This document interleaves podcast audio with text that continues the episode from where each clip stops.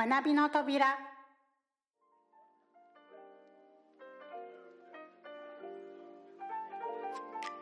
学び方を学ぶ第1回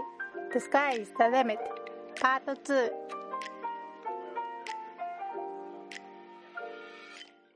ブルーミングルーツコネクションのドクターエミです。学びの扉では考える力を身につけるために役立つコンテンツをカテゴリー別に分類して配信しています。学び方を学ぶというカテゴリーでは学生から社会人まで幅広い方々に必要とされる自ら学ぶ力を高めていく学び方についてお届けします。学び方を学ぶ第1回のテーマは The Sky is the Limit です。全部で4回にわたりこのテーマについてお届けしています。前回のパート1では学びにおいて感じる限界についてお伝えしました。今回のパート2では認知バイアスから来る思い込みについてお話しします。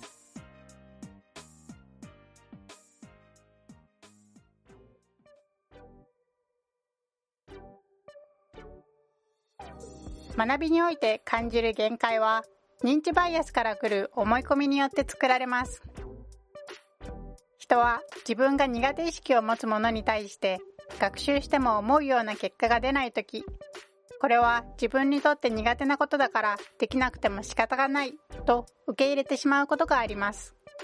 そしてその後もそれまでと同じような学習を続けた結果いつまでたっても成果が得られずやってみたけどできなかった自分には向いていなかったとそれ以上の学習を諦めてしまうこともよくあります。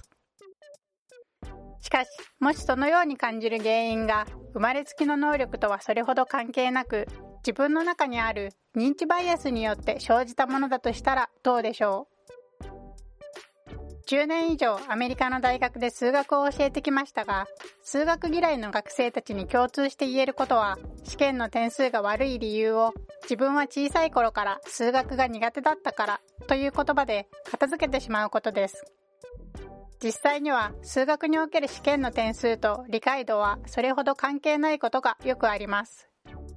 例えば試験の点数は低くても根本的なミスは少なくてケアレスミスが多い場合です。この場合計算ミスをなくすだけでも10点から20点ぐらい点数が上がることがほとんどです。また試験の点数が上がらない原因が数学とは関係ないところにあることもよくあります。その例として問題文を正確に把握できていないといった読解力の問題。 test anxiety メンタルブロックといった心理面の問題などが挙げられます。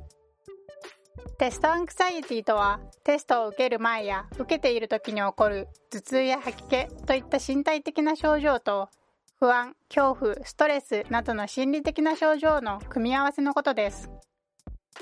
約15から35%の生徒がテスト中のパフォーマンスにテストアンクサイエティの影響を大きく受けていて不安が多い生徒はそうでない生徒に比べて約12%点数が低いと言われています。この他にも試験を受けた時の生徒の体調試験会場での周りの様子といった様々なものが試験の点数に影響を与えています。それにもかかわらず人は単純に数学の試験の点数が低かったということと数学が苦手ということを結びつけてしまいがちです。このように過去にあった出来事に対する意味付けが誤った世界観や将来予測を生み出している状態を公爵の誤りと言います。この公爵の誤りが学びにおいて限界を感じる主な原因の一つです。公爵の誤り以外にも人が学びに対して限界を感じるきっかけには様々な認知バイアスが関係しています。結果バイアスやハロー効果感情ヒューリスティックまた認知容易性なども関わっている可能性があります認知バイアスに関していろいろと調べてみると自分の思考の偏りについてもっと理解することができるかもしれません